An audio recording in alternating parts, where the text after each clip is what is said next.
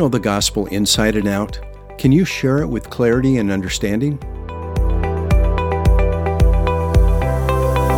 We cannot be people that go to church, that read the Bible, that have a prayer life, and not know the gospel inside and outside. It is the crux. It is the very centrality of what it is that we believe, the person and the work of Jesus. We want to have this so down that we can share it with anybody and everybody in a simple manner, which I hope to help you do. Welcome to today's edition of Ignite Global Radio. Ignite features the Bible teaching of Pastor Ben Dixon, who serves as lead pastor of Northwest Foursquare Church in Federal Way, Washington. The gospel of Jesus is the extreme game changer. It brings deliverance from our past, transformation for our present, and hope for our future. Throw in God's power, and you've got the most amazing, compelling message anyone could possibly hear. Do you believe it? Do you really know it? That's what Pastor Ben will be talking about today, the importance of knowing and understanding the gospel of Jesus.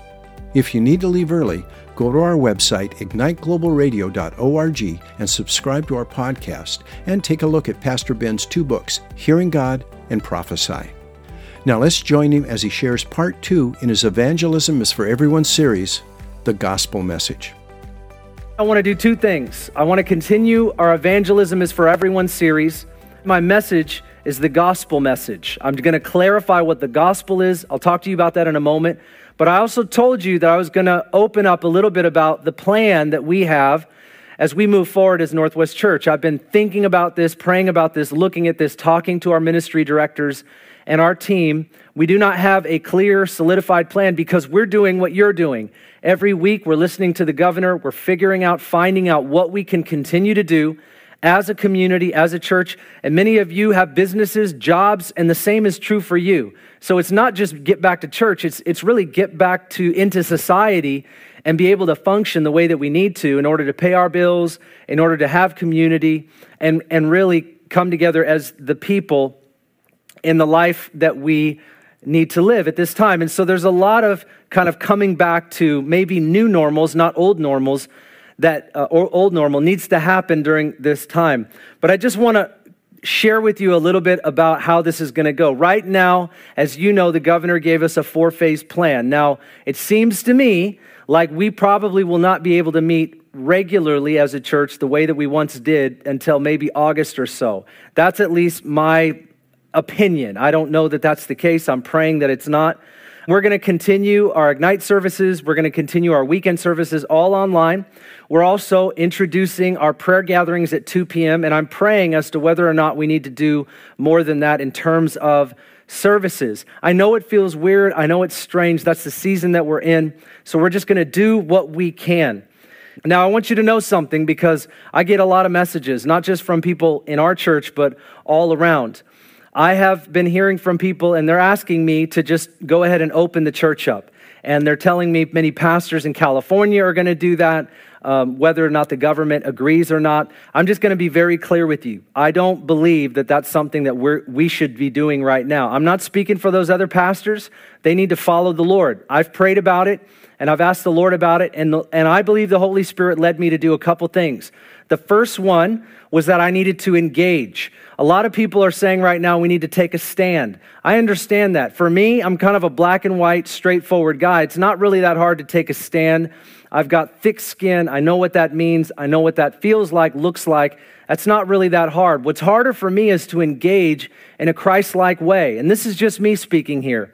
And so the Holy Spirit, I believe, led me to write a proposal to open back up the church. And when I say write a proposal, it wasn't just a simple document where I just said, hey, Governor Inslee, you need to open up the church because we matter. That's not what I said. I wrote out a 2-page thing, and I gave very specific requirements in phase 1, phase 2, phase 3, and phase 4. And I sent that to the governor. I also sent that to our mayor, and I talked with our mayor, Jim Farrell, several times. I engaged with our legislators, with our government officials, and I wrote out a proposal because I believe that we as a church can open up in stages and in phases, just like when I go to Home Depot and just like when I go to Fred Meyer's. Now, I'm not a medical professional, and I don't understand viruses the way that some do. We have several healthcare workers, nurses, doctors, medical professionals, and I just want to tell you, they don't all agree. This is one of those situations where a conversation is important. Many people are throwing out data and using the word science, all of that, many different perspectives right now. If you're interested in all the different perspectives, I put a Facebook post out there on my Facebook just the other day, and I have 170 comments of the different views that we all have. Now, I'd say maybe 15% of the people that commented are from our church, and then many from other places. But what you'll see from all those comments is that people don't necessarily agree. And so my job isn't necessarily to have the right perspective. My job as a pastor is to unite us in the mission of Christ. And we want to know how it is, not just that we can gather again, but how can we reach the city that we're in? How can we reach the people? How can we love our neighbor as we love ourselves? And that's really important. I want to tell you something that I struggle with. As I go to Fred Meyer's, I didn't wear a mask. This was just yesterday. And people were staring at me, and I was wondering why people were staring at me. And then I realized that this is something that has been ordered by the mayor of Seattle, and others have said that we need to wear masks. I forgot my mask. I have one. I have a couple of them. One in my car. I was on a walk, though. And I realized in that moment that I can take a stand and say, this doesn't matter and people are crazy, or I can put a mask on and just love the people around me. And I believe that it is more loving as a Christian to do what I think is right for them, even if I maybe don't feel like I need to wear a mask because I'm going to wash my hands and whatever. Other people are worried about what I might have. And so it is right and righteous, I believe, for me to love people by the way that I steward my own self as I'm in their presence. Now, if you agree with that, it's okay. We could still be friends. You can buy me coffee once all this is over. Phase 2, I think we can do that. But here's the thing. We have to make decisions right now for us to reach our neighbors, for us to reach our city. And sometimes I think what happens is we just get into this place where we just want to go back to the way that we think that it's supposed to be. I respect that. I respect everybody's viewpoints. But I've prayed about it, and the Lord did not lead me to say, let's just open back up the church without restraint. And it's not something that I'm going to do. I'm just asking you to respect that if you feel differently than I do. I'm not saying that I fully agree. That's why I wrote a proposal that we can open up the church safely and responsibly in a way where we can be cautious and all of that. But here's the deal. When we do come back together, we're going to have some new normals, and we're going to need to respect that. Not only that, but we're also going to need to care about other people. If we want to invite newcomers into the church, as we gather together, we're just going to have to be mindful of one another. And it's going to be strange, just like it is right now. It's going to be weird, it's going to be odd, and it's going to be strange.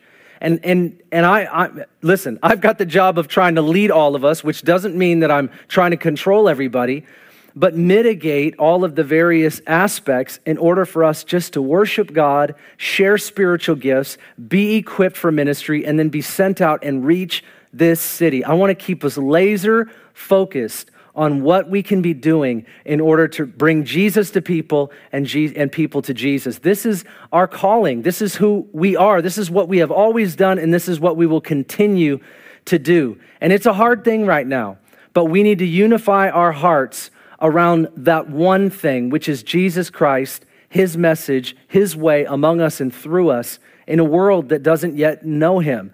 And so it's going to be difficult, it's going to be weird, it's going to be strange, but I pray that we will have such a united front as we do this, and I believe we can. When we get into phase 4, I believe we'll be able to go back to a new normal, and that may be late July and August. So in the meantime, we're going to be staying updated with what the governor is saying, with what the health officials are saying, and we're going to respect that for the time being. Now, I've been asked all kinds of questions. You are welcome to email me and ask me anything. I'm not afraid to answer any question. We are doing the best that we can to be respectful, to be responsible, and to be neighborly and loving those around us and how it is that we're supposed to be. So I'd ask you to pray into that. Right now, we need to be led by the Spirit, not agendas, regardless of what that might be, not opinions, whatever that might be, not even the political season, ladies and gentlemen. We need to be led by the Holy Spirit. And that's what I'm seeking to do. Pray for us, pray for me, but also let's pray together as a family. Here's what I want to do. We're going to pray, and then we're going to open up the Word. And I have lots of scriptures that I want to share with you. I've got this outline that is all about making clear the gospel message. And that's what I want to do. Let's go ahead and pray as we open up this message called the gospel message. So, Father, we thank you that you are unifying us as your people. We believe, God, that you are doing something wonderful and marvelous among us. And Lord, even in this time, we just confess how much we need you to lead us by your Holy Spirit. We thank you for your word. As we focus on it, we pray that you would build our lives on it. I pray that you would clarify the gospel to us, make it click. Help us, Lord, so that we might explain it to our neighbors, to our friends, to our family members, and to those that are unsaved. We pray, God, that as a result of us focusing on this, that we would see people come to Christ. And so we pray that, Lord, you would lead us so that we might lead other people in a saving knowledge of Jesus Christ our Lord. We thank you in Jesus' mighty name. And everybody said, amen. Now, when I say gospel, what I am specifically referring to is I'm talking about the good news of salvation that is found in and through Jesus Christ, who he is, what he did, and what that means for us. One of the things that I do when I disciple anybody is I want to make sure that they understand the gospel. We cannot be people that go to church, that read the Bible, that have a prayer life, and not know the gospel inside and outside. It is the crux. It is the very centrality of what it is that we believe, the person and the work of Jesus. We want to have this so down that we can share it with anybody and everybody in a simple manner, which I hope to help you do. Jesus commissioned us to bring the gospel to the whole world for the purpose of salvation, that the Father is rescuing lost sons and daughters through the Son, Jesus Christ. Romans chapter 1 and verse 16, the Apostle Paul said, "I am not ashamed of the gospel, for it is the very power of God for salvation to everyone who believes." Did you hear that? Everyone who believes. The gospel is not just that Jesus came, died, was buried, rose again, so that everybody on the planet will be saved. Paul uses this terminology very specifically, that everyone who believes shall be saved. And he goes on in Romans 10 to say, those that call upon the name of the Lord shall be saved. Those that confess that Jesus Christ is Lord and believe in their heart that God raised them from the dead. And he goes on to saying, how will people respond if they don't hear? And how will they hear if nobody is sent? See, the gospel is a message that needs to be shared. If you've been around me any length of time, you know that I do not like the statement that goes like this: we just need to live the gospel message in front of people, and at some point they'll ask us about what it is that we believe, and then we can share with them the hope that we have. You cannot just live the gospel and, when necessary, use words. In order to share the gospel, you have to use words. Now, I believe in good works and good news, and they always go together, but we cannot dismiss the good news that needs to be shared. Jesus himself said, "Go and preach the gospel to all creation." That's from the lips of Jesus. Other people have said other things. I don't know what they've said, but I know that Jesus said that we need to share the gospel message. And the gospel is as much a message as the 5 o'clock news.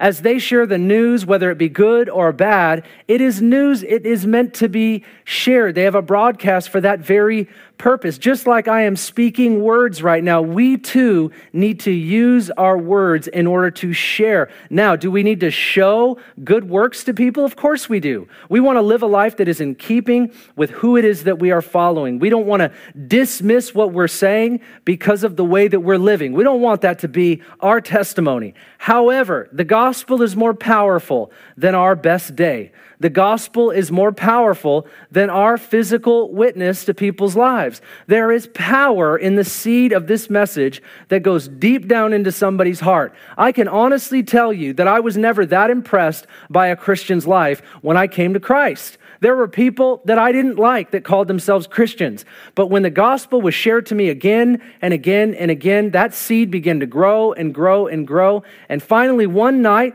late in the morning hours, I gave my heart to Jesus because I had heard the message of the gospel through many people, including my own parents. And so this is vital. And I think that if we become people who aren't brash or brazen or overly religious and trying to bash people over the head, have you heard about Jesus? I'm not talking about that. I'm talking about getting into people's lives in such a way where we can share more and more about who he is, what he's done, what that means, and how they can know him personally.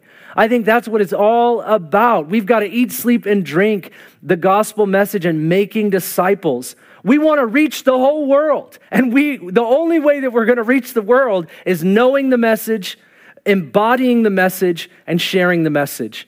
And so I want to clarify what the message is. And I want to do that by just working us through various things that are important for us to understand. And the first thing I want to talk to you about is the need that we have for the gospel. This helps us later on to not only understand it, but to explain it. We know that this message brings eternal salvation for those that believe it. The gospel implies that every person has a need for salvation. In order for there to be good news, it has a specific context. Hey, if you say to somebody, hey, I've got good news, that means that it's news above and beyond whatever might be normal. And it could be that there's bad news as a contrast as well. Well, there is actually bad news. But look what the Apostle Paul says in 1 Corinthians chapter 1, verse 18. He says, for the word of the cross is foolishness to those who are perishing, but to us who are being saved, it is the power of God. Paul mentions that the gospel is foolishness to those who are perishing, the unbeliever. Guess what that means? It means that we are perishing when we don't believe.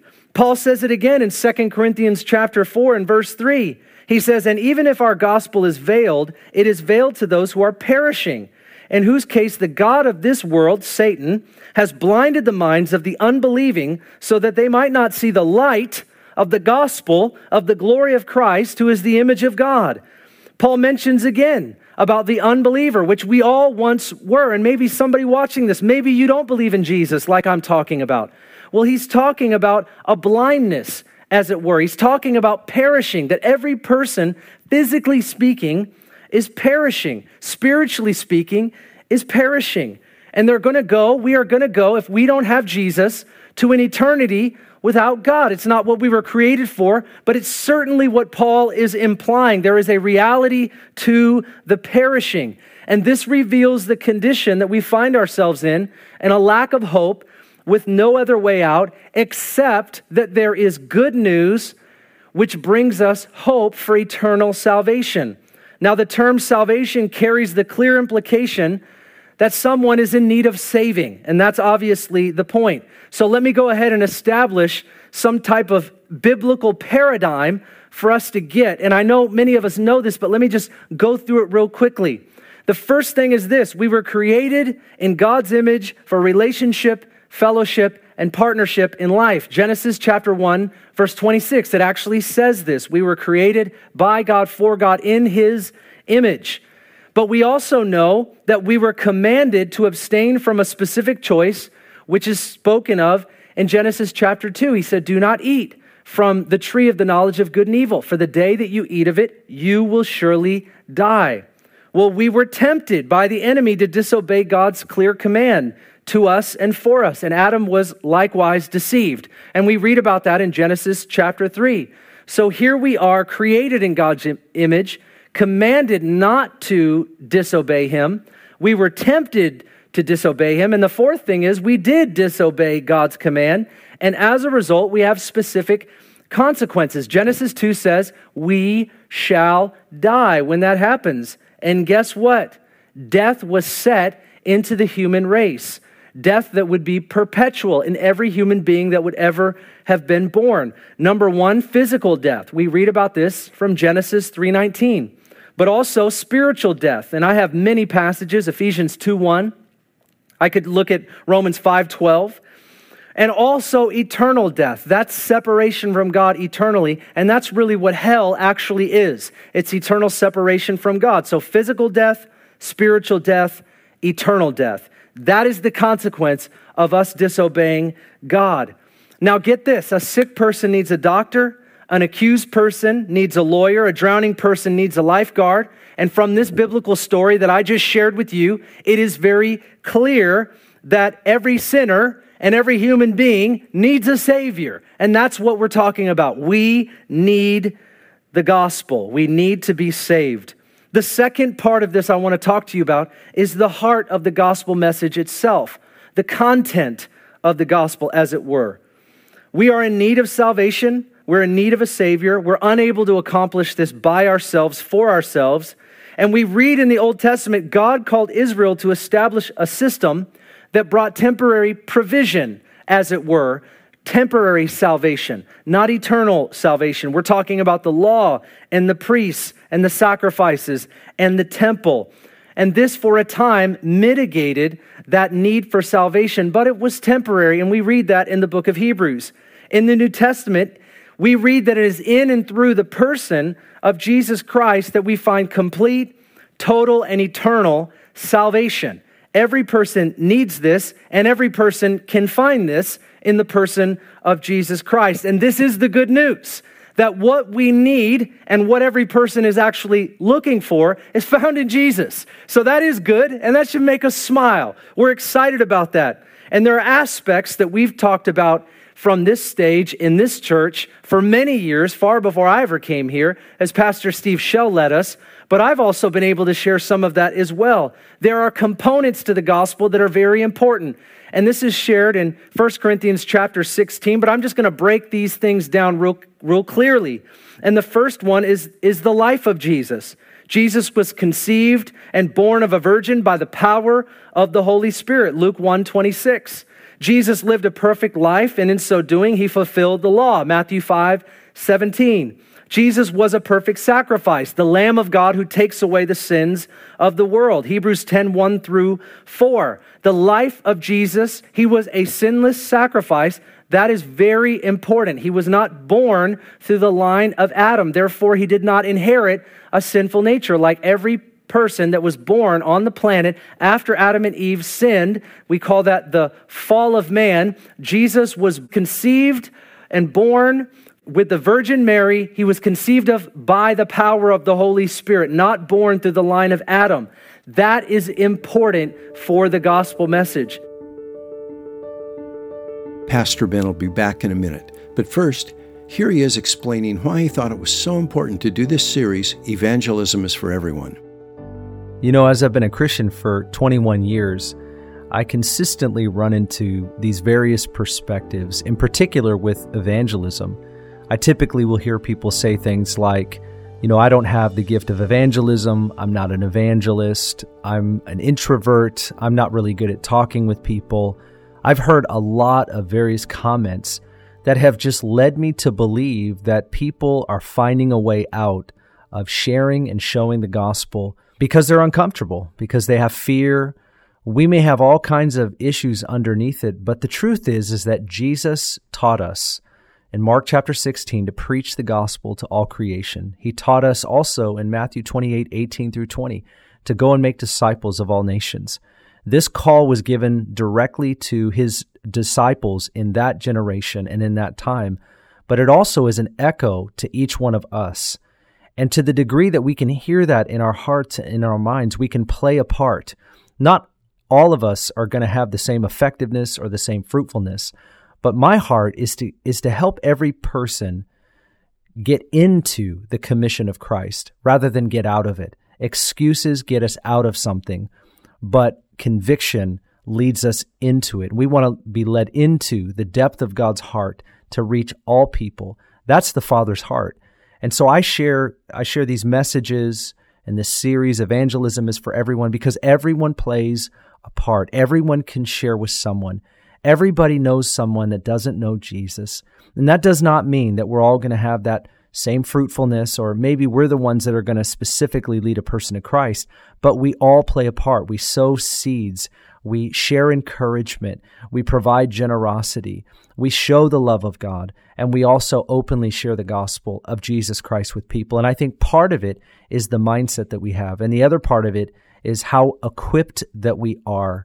And I think that the church in America has gone a long period of time without talking passionately about giving the gospel away to people. There are so many sermons and sermon series about how to be a better Christian or how to get closer to God. All of that is good and all of that is right. But what about multiplying? What about giving away what God has given to you? What about sharing the gospel that's transformed our hearts? What about making sure that we have the same heart that the Father has and the same commission that Jesus gave to his direct disciples? We cannot lose the view that Jesus himself gave to his disciples and wanted to be multiplied and replicated into the lives of other disciples for the generations to come. I've simply picked this series because I wanted everybody to know that it is all of our call, that it is our highest value and our highest priority of bringing people to Christ, and we must do this together. And I pray that as you listen to this series, that you will be inspired, that you will be encouraged, that you will find your fit and your role in bringing people to Christ. Thanks, Pastor Ben. Now, let's get back to him explaining what the key points of the gospel are. The second part of this is the death of Jesus. In the same way that a sacrifice was offered, Jesus gave his life for ours. And this is spoken of 175 times in the New Testament. Mark chapter 8, verse 31, "Then he began to teach them that the Son of Man must suffer many things and be rejected by the elders, the chief priests, the scribes, and be killed, and after 3 days rise again." Why did Jesus have to die? Because human beings bear in ourselves the penalty of sin. And that is the wages of sin is death. We know that from Genesis 2. That's the curse. We bear that penalty. And we need someone that is more powerful than us, God himself, to repay that debt. And that is exactly what happens in Jesus Christ. Jesus went through the most extreme torture that a person could ever face. He was beaten, he was spit on, he was flogged, he was mocked. He had a crown of thorns shoved into his skull. He was forced to carry a large wooden cross while being beaten. They nailed him to the cross in the heat of the day for all to see, and they mocked him and said, "Save yourself." And he voluntarily, willingly hung on the cross. He laid his own life down for the joy that was set before him. He endured all this because of what he saw coming. He was the Lamb of God who takes away the sins of the world. After hanging on this cross for 6 hours, he said, "It is finished."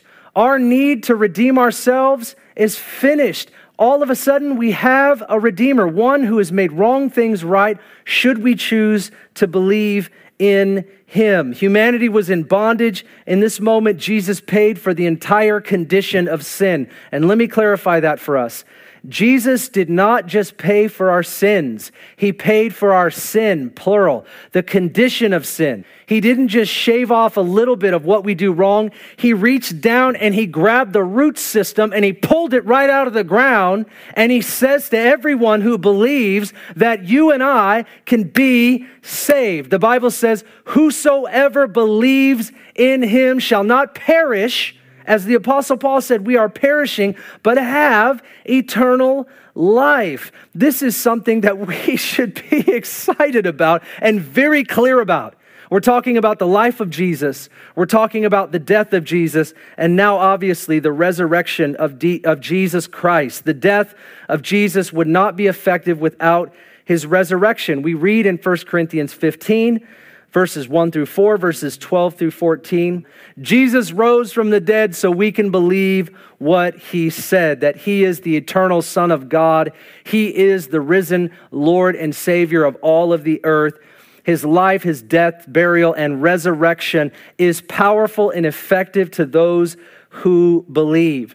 What is our response to the gospel? That actually is the gospel. Jesus came, died, rose again.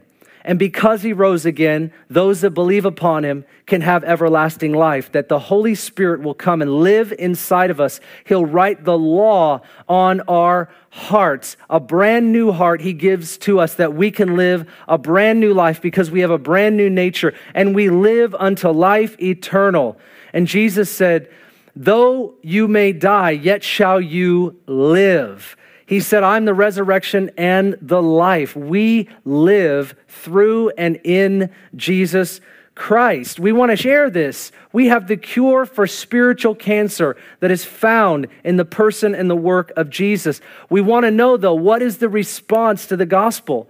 When it's shared, how does a person get saved? How does a person be born again? How does a person come to Christ? There are a couple things that are really important that the Bible says. We read from John 3:16, Ephesians 2:8, we first must believe. In fact, I've got about 10 scriptures here. I can't read all of them, but the scripture is very clear that we must believe in Jesus, that he came, that he died, that he rose again for the forgiveness of our sins. We place our faith in him. We cannot save ourselves. We believe that he came to save us and forgive us. The second thing we must do is we must confess. The Bible calls us to believe in our heart and confess with our mouth. That's Romans 10:9 and 10. Confessing Jesus comes out of a believing heart, and it's really more evidence that a person actually believes. There is evidence when a person believes. It comes out of their mouth. They will confess that Jesus Christ is Lord. The third thing we do is we must repent. And this word of repentance was preached by John the Baptist, Jesus, the Apostle Peter, the Apostle Paul, and it should be preached by us. The word repent means to change. It means to change your mind. It means to change your direction. We're going one way and we choose to go another. What is that way? That way is following Jesus. And so we don't just believe and we don't just confess, but we also change. Now, when we come to Christ, we don't fully know what all that means. What we do is we sign up on the dotted line and we say, well, go where you're going.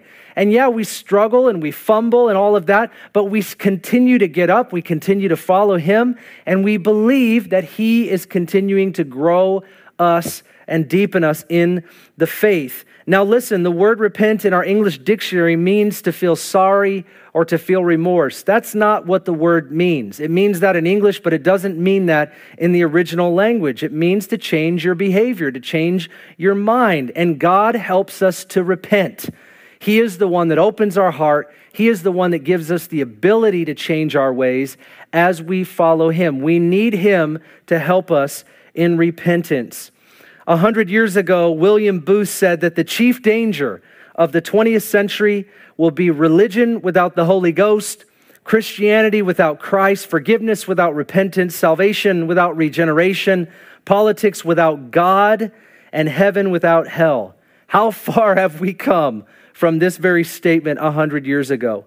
This is so vital and so important. We believe, we confess, and we repent. This is important as we're going to lead people to Christ, and I'm going to talk about that. What is the promise of the gospel? When we believe, when we confess, when we repent, what happens according to Scripture? Well, there's some clear promises. There are three of them at least. The first is the forgiveness of our sin, the condition of sin, and the consequences as a result of that. So the sins that come from the sin. And we read this in Acts 2:38. Our sins will be forgiven and we will be cleansed of all unrighteousness. Number two, we receive the gift of the Holy Spirit who dwells within us, making us born again. Our spirit becomes alive because he regenerates us from the inside. The third promise that happens upon salvation as we receive the gospel is the hope of eternal life. The hope of the gospel is not that we have a better life, it's that we have a new and eternal life. Come on, somebody, that is good news. That this life is not all that there is. Anybody who goes to sleep can wake up in the presence of the Lord. We read Philippians chapter 2 where Paul was talking to the Philippian church and he's talking about the tension that he feels. He says, for me to live is Christ, but to die is gain. I want to be with the Lord is what he was saying. And he said, for me, it's to go on being fruitful and effective because of you. I will do what Jesus wants me to in this life to reach people. But for me, To die is gain. I want to be with him. Why? He had an eternal hope. This life was not all that there was. He longed for more. He knew there was more. He lived in that heavenly reality. Do we? We've got to live in that heavenly reality. He was expunged of the fear of death. He didn't live in that place because he knew there was more. He was convinced of it. And the last thing I want to do is I want to simplify the gospel message. I want to just give you kind of a grid so that when you and I explain this to people, that we know what we're saying and we know how to explain it. And as the weeks come, I'm going to teach every one of us how to lead someone to Christ, how we discern that, how we walk through that, how we share that, and how we actually make that happen. We can't make somebody receive Jesus. We can't make someone born again, but we can lead them to Christ so that they can receive the gospel and be saved. But here's 5 things I want you to write down, or if you want my notes, you can always email me and I'll send them to you. There's 5 pages of them, so I'd love to send them to you. The first point is creation. The second point is rebellion. The third point is redemption. The fourth point is response. And the fifth point is restoration. And that's what I just walked you through, whether you knew it or not. The first point is creation. We were created to be like God in relationship with God. I always start there when I explain the gospel to people. Hey, well, you know, we were all created in God's image. We were made to be like him in relationship with him as his children. But then I move on to part 2, which is, but we rebelled from God and walked away. He gave us a command. He told us not to do something, and we did it. We actually did what God told us not to do. And as a result of that, there were consequences. The third part is redemption. But there was a plan that God sent his own son in the likeness of a man. His name was Jesus, the Christ, the Messiah, the Savior of the world. Jesus of Nazareth came into our world. He was perfect. He was born of the Holy Spirit. He was God the Son. And he came, this is what we call the incarnation of God, and he died willingly in our place because all of us are going to die. Every one of us is going to die and stand before God because we were made to live beyond this life. And when we stand before God, we're going to give an account for our life. That as we died, we stand before him in our own righteousness, and every person has sinned and fallen short of God's glory. Every person is going to stand with no real righteousness to say, God, I did what you wanted me to do. I was who you made me to be. But Jesus died willingly in our place. He took our place in death so that we could take that place in life, resurrection life. If we stand in Christ, then we can stand before the Father. And the fourth part is response. We must respond to the work of Jesus. We must believe, repent, and receive, and we walk people through that. And here's the restoration. As we receive Christ, we are restored to relationship with our Heavenly Father in this life, and we receive eternal life even when we die. This is the gospel. I've packaged it up for personal salvation. So important that we're clear about this, that we share this. Now, here's the thing. As I close, I want to be clear with you. The reason that Paul said to the Roman church, I am not ashamed of the gospel of Jesus Christ, for it is the very power of God unto salvation for all who believe, first to the Jew and then to the Gentile. He goes on to say that the work of the cross, the message of the cross, was foolishness to the Jew. The Jewish people did not receive Jesus as their Messiah. And the Gentile, they couldn't understand how this was the case. They worshiped Zeus and all these other gods, and they placated them with their forms of worship. And so it was foolishness to both the Jew and the Gentile. Jews not believing Jesus was their Messiah. They couldn't conceive that that was the one, the Christ, the anointed one to come, to set Israel free, that they would rule and reign along his side. They couldn't see that. And the Gentile, they're looking for this Zeus-type figure, this conquering king, this one that comes with power and glory and might just out of the heavens and dazzles everyone. So they thought it was foolishness. But what Paul said is the gospel message is the power of God. Why would he say that? And why would he say we're not ashamed? Because you know what? It's a hard sell. Let's just go ahead and be honest. When we share this process of creation, rebellion, redemption, response, restoration, when we talk about Jesus like this and the story of God, people are not going to just say yes in the natural. And so you and I have to come to a conclusion. We actually have to buy into this fact that as those who are not ashamed of it personally, we've got to buy in that we're not ashamed of it as we share it. That's what Paul was saying. I'm not ashamed of the gospel, as he lived an out loud lifestyle, as he gave his life to share the gospel, to show the gospel, to bring the gospel to places that have yet to be reached. He was saying, I'm not ashamed, because you know what? We get tempted to be ashamed. It's a hard sell to tell somebody that they were created in the image of God, that because we picked the wrong fruit that God told us not to eat, and all of that, and we go through the gospel story, we go through the story of the Bible that is a true account, and we realize that people look at us and they'll think we're crazy, but listen, when we share it, there is power in that seed. And we've got to believe that again. Do you believe that there is power in the message?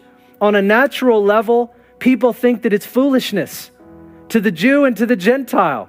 In other words, we can't convince people on a natural level, in a natural way, that this is the truth. But there is something that happens through the Holy Spirit when you and I are just simple and obedient, when we just use our influence to share what we know. God will do the rest. It's not our responsibility to save people. God saves, but we share. But if we don't share, what is it that we're saying? What is it that we're believing?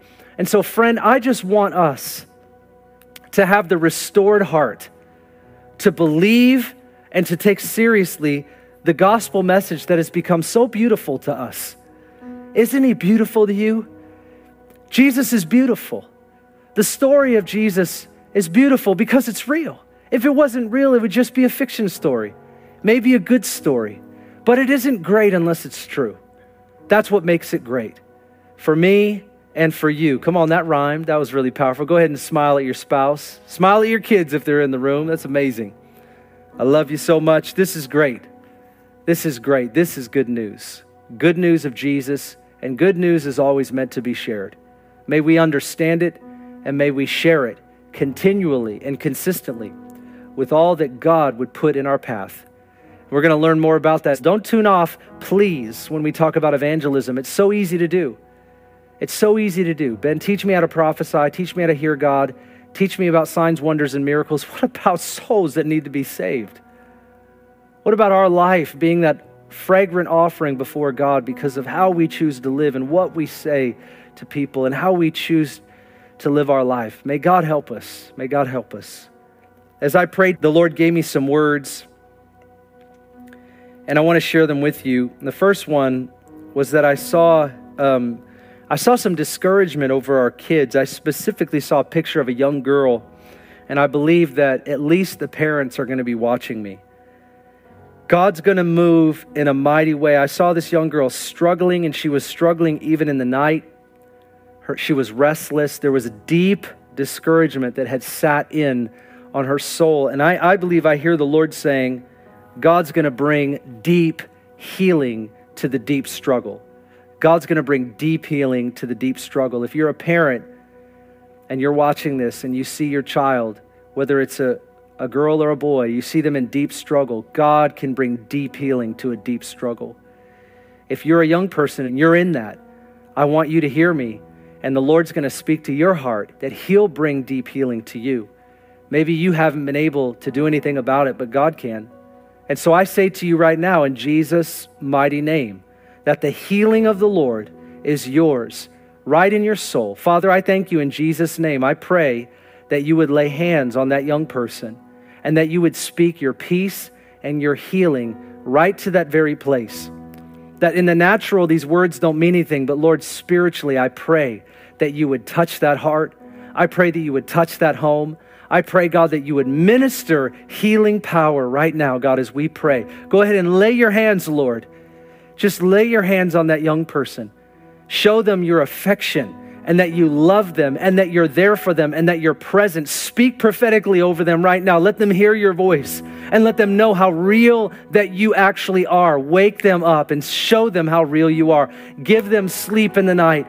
Let them see dreams and visions. Let them have an awakened encounter of the living Christ. You are alive, God. Speak to your people. Thank you, O God.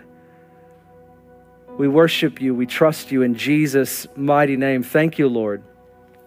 I saw somebody and you had pain in your mouth, and it was teeth, pain, it was jaw. And I just speak healing to you right now. I even believe it's caused like headaches. It's just gone up to the head. So teeth, jaw, pain. So right now, and I believe that you're going to sense just like a warmth. The Holy Spirit does that sometimes. It's like he washes over us. His presence touches us because he's with us right now. He's alive and moving in our midst, in all of our homes, wherever we are. So Holy Spirit, I pray that you would release the gift of healing, the teeth and the jaw and the headaches. Right now, we ask you to bring healing power. Release your power in a way that would make whatever's wrong right. God, we thank you that you are the great physician, and we speak healing from the top of their head to the bottom of their feet. Right here and right now, lay your hands upon them and bring healing to your people. We thank you, oh God, that you're bringing healing right now. And the last word that I had was I saw a picture of somebody that was bound by sticker bushes. And I saw the sticker bushes were wrapped around, kind of like chains would be wrapped around, or rope would be wrapped around like the arms and wrapped around like the upper torso area, the chest, and then also around the head and around the mouth. And as we're talking about evangelism, we're talking about sharing the gospel and being open and able to share, free to share. I saw somebody trying to speak, and it's not just about sharing the gospel, but it's about being free to be who God made us to be. I saw them trying to speak, but when they spoke, it was like these stickers from the sticker bushes, the thorns. They would dig in every time the person went to speak, every time the person went to break free. They wanted freedom, but it comes at a cost. But there was a lie there because they thought every time that they try to break free, they feel the pain. They see the blood. It trickles down. But listen, these were not chains. These were not ropes. They were sticker bushes. They were thorns wrapped around. And the reality, as I watched this vision, as I saw it, I realized that if the person would just break free, because they had the power to do it, just break free, it's going to hurt. You're going to feel the pain. It's going to stick you. It's going to scratch you. It's going to leave a scar. But once you break free, you will never be bound by this again. And there's a revelation that God wants to bring to you that whatever has bound you is a lie. That there have been lies that have held you back from speaking, from sharing, from living, from going about and doing what God has called you to do, to be the Christian that you desire to be. Yeah, breaking free, you might feel the pain, but God's got freedom for you right now. And I just pray in Jesus' mighty name, Lord, would you bring freedom to anybody that word is for, that the lies would be broken in Jesus' name. We just break the power of those lies over every person that is listening to this, and we replace it with the truth that who the Son sets free is free indeed. We believe your word over every lie. Lies be broken and be shattered in the name of Jesus. We thank you, O God. Come among us in your healing and your revealing power. Thank you, Lord Jesus, that you came, that you died, you were buried, you rose again, and the same power that raised Jesus from the dead now lives in us. We break free, and we thank you that we can be who you say that we are by the power of the Holy Spirit. Receive freedom now in Jesus' mighty name. Amen. Amen. Good news is meant to be shared. That's what the gospel is all about. When we share it with others, something happens. It's a God thing. It's beautiful, good, powerful, and it's true. Today, Pastor Ben spoke about the importance of knowing the gospel message like the back of our hand. It's the good news that brings new life and is the best news each and every person needs to hear. God is moving in a mighty way. Won't you get in on sharing His mighty story? I encourage you to join us each Sunday at 11 a.m. for the radio ministry of Ignite Global Radio, and subscribe to our podcast to share these life-touching messages with a friend. Now, once again, here's Pastor Ben with the importance of clearly knowing the gospel in order to share it with others. We've been talking today about the gospel message, and my heart in all this is to help everyone have clarity about what the gospel of Jesus Christ actually is. And I know for years there's just been so many efforts and false teachers to get this confused, to somehow derail and distract from what it is that Jesus came to do and the clarity of his message, which we're called to pass on to other people. But I have found that the clearer the gospel becomes, the more we understand how it is that we go about sharing with other people. I think part of the reason we don't share the gospel is because we don't know it very well. I mean, we know it enough to be saved. We know it enough to say yes to Jesus. We know it enough to come to Christ, but do we know it well enough to pass it on? And so there really is no reason to feel guilty, but rather a reason to be equipped. And so we're clarifying that throughout this message today. But something that is really important that we're running up against time and time again is, what is the response to the gospel? You know, I've listened to many gospel presentations over the years, and I'm sure you have as well. And a lot of people just say, you know, when you're in a church building, just raise your hand and repeat after me. Just invite Jesus into your heart, or you can have a personal relationship with Jesus. And all of that sounds great, and certainly many of those things can be true. I don't know about invite Jesus into your heart. We obviously know that the gospel demands a clear response, a response where we give him our lives. We don't just invite him into our life. We actually give him our life. Surrender is what it's all about. And there's a missing piece today that's not preached all the time. Sometimes it is, but there are times where you do not hear the issue of repentance. When we think about responding to the gospel, first we believe. We believe that Jesus came, he died, he rose again for the forgiveness of our sins. And we confess that Jesus is Lord. We confess that we believe in him according to Romans chapter 10. But also, we must repent. We see this preached again and again. Jesus preached, repent, for the kingdom of heaven is at hand.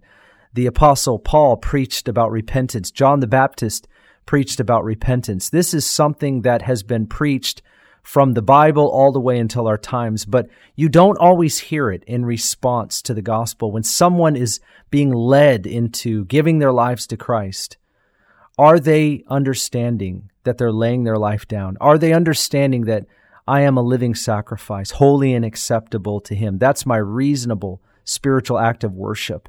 Is that being taught? Because I have found that if a person merely believes that Jesus came, that Jesus died, that he rose again, that we could have forgiveness of sins because of his shed blood, but they don't repent, if they believe and they don't repent, they'll believe in him but follow themselves. And this is unacceptable. Why?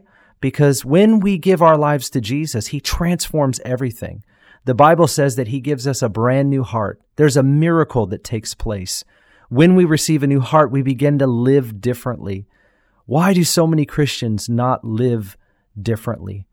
Why do we have the name of Jesus on our lips, but not the nature of Jesus in our hearts? Why does our life not look like the one that we're following? I think it has to do with repentance, or a lack thereof. Have we truly laid down our life? Have we given Jesus everything? Have we surrendered to him? Repentance is not merely to feel bad about your past. Remorse is important, but it's not about feeling bad. It's about giving Jesus your future. Repentance is saying, I was going one way and now I am going another, and you can have my future. Where you go. What you do, I do. I am no longer my own. I have been purchased with a price. My life is in your hands. This is what repentance means. Now, has anybody ever repented perfectly? I doubt it. But what we do know is repentance is a change of direction. We're not looking for insurance. We're not looking for a sense of security when we die one day, forgiveness for when we sin, and heaven for when we die. We are looking for God. And in order for us to walk with God, he tells us that we have to give our lives to him. And that includes a response of repentance. Friend, if you want to know Jesus and you want to receive the good news of Jesus Christ and be transformed by the gospel message, because it is the power of God unto salvation, you and I have to lay down our lives. This is absolutely essential. In fact, we read in Matthew chapter 28, verse 18 through 20, when Jesus gave the Great Commission to his disciples, he said, "Go and make disciples of all nations, baptize them in the name of the Father, the Son, and the Holy Spirit. Then teach them to obey everything I commanded you." I don't know if you catch that, but listen to what he says. He says, baptize them. Baptism represents death and resurrection. You go under the water, according to Romans chapter 6, and you die to your old self. You come up out of the water, raised to new life. This represents death and resurrection. And he says, baptize them first in the name of the Father, the Son, Holy Spirit, then teach them to obey what I commanded. Did you catch that? First we die and we rise to new life. Then we learn to obey Jesus. I find that we listen to the words of Christ, but if we're not dead to self and alive to him, we're not going to obey his words. We're going to listen to his words as good teaching. He was a good moral teacher, but is he the Lord of our life? You know, if we're repentant, he is the Lord of our life. If we're following him into those baptism waters where that true miracle is taking place, death to self, resurrection life emerges, we will obey the words of Jesus from our heart, the very new nature that he himself has given to us. Friend, listen, we respond to the gospel because we believe, we confess, but we also repent. We change our direction and we put our future in his hands.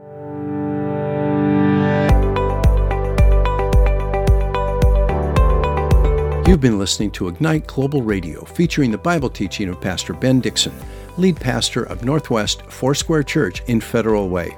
As you can tell, he has a passion to see Christians actually become like the one they say they're following. For Pastor Ben and the entire staff here at Ignite, thanks for listening. And be sure to join us next week for the next part in his series, Evangelism is for Everyone, Leading People to Christ.